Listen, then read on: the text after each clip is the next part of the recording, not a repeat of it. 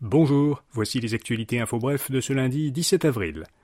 La ministre des Affaires municipales, André Laforêt, doit présenter aujourd'hui un nouveau programme qui prévoirait un investissement de 2,4 milliards de dollars sur 10 ans dans les infrastructures municipales d'eau.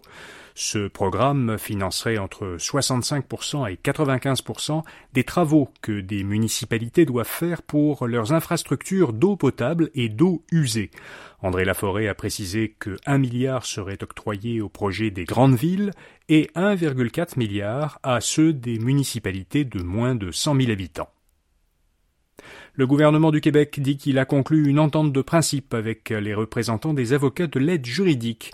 Depuis le début du mois, plusieurs avocats de l'aide juridique étaient en grève. Ils réclamaient le même salaire que les procureurs de la couronne. Les détails de l'entente ne sont pas encore connus, l'offre doit encore être adoptée par les membres des syndicats. Québec solidaire demande au gouvernement Legault de mettre en place un fonds d'urgence climatique qui serait utilisé en cas de catastrophe naturelle ou d'événements météorologiques extrêmes. Ce fonds servirait, selon QS, à fournir rapidement une aide d'urgence aux personnes touchées lors d'événements météo violents ou de catastrophes liées au climat, à reconduire les infrastructures, reconstruire les infrastructures endommagées de façon écologique et durable, et mettre en place des mesures de planification et de préparation aux situations d'urgence. Le gouvernement fédéral rétablit le financement de Hockey Canada, alors qu'Ottawa avait cessé de financer l'organisme il y a presque dix mois. La ministre des Sports, Pascal Saint-Onge, a annoncé que Hockey Canada pourrait à nouveau recevoir des fonds fédéraux parce qu'il a rempli plusieurs conditions.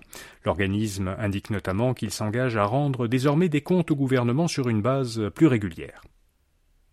Et puis, lors euh, d'une réunion ministérielle au Japon en vue du prochain sommet du G7 qui se tiendra dans ce pays le mois prochain, les pays du G7 se sont engagés à réduire à zéro leur pollution plastique au plus tard en 2040.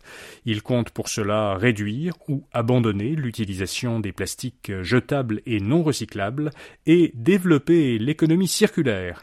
Le Canada, les États-Unis, l'Allemagne, la France, le Royaume-Uni, l'Italie et le Japon ont également promis d'accélérer leur sortie des énergies fossiles, mais ils n'ont pas fixé une nouvelle échéance pour y parvenir. Voilà, vous savez l'essentiel. À demain matin pour d'autres actualités info bref. Bonne journée.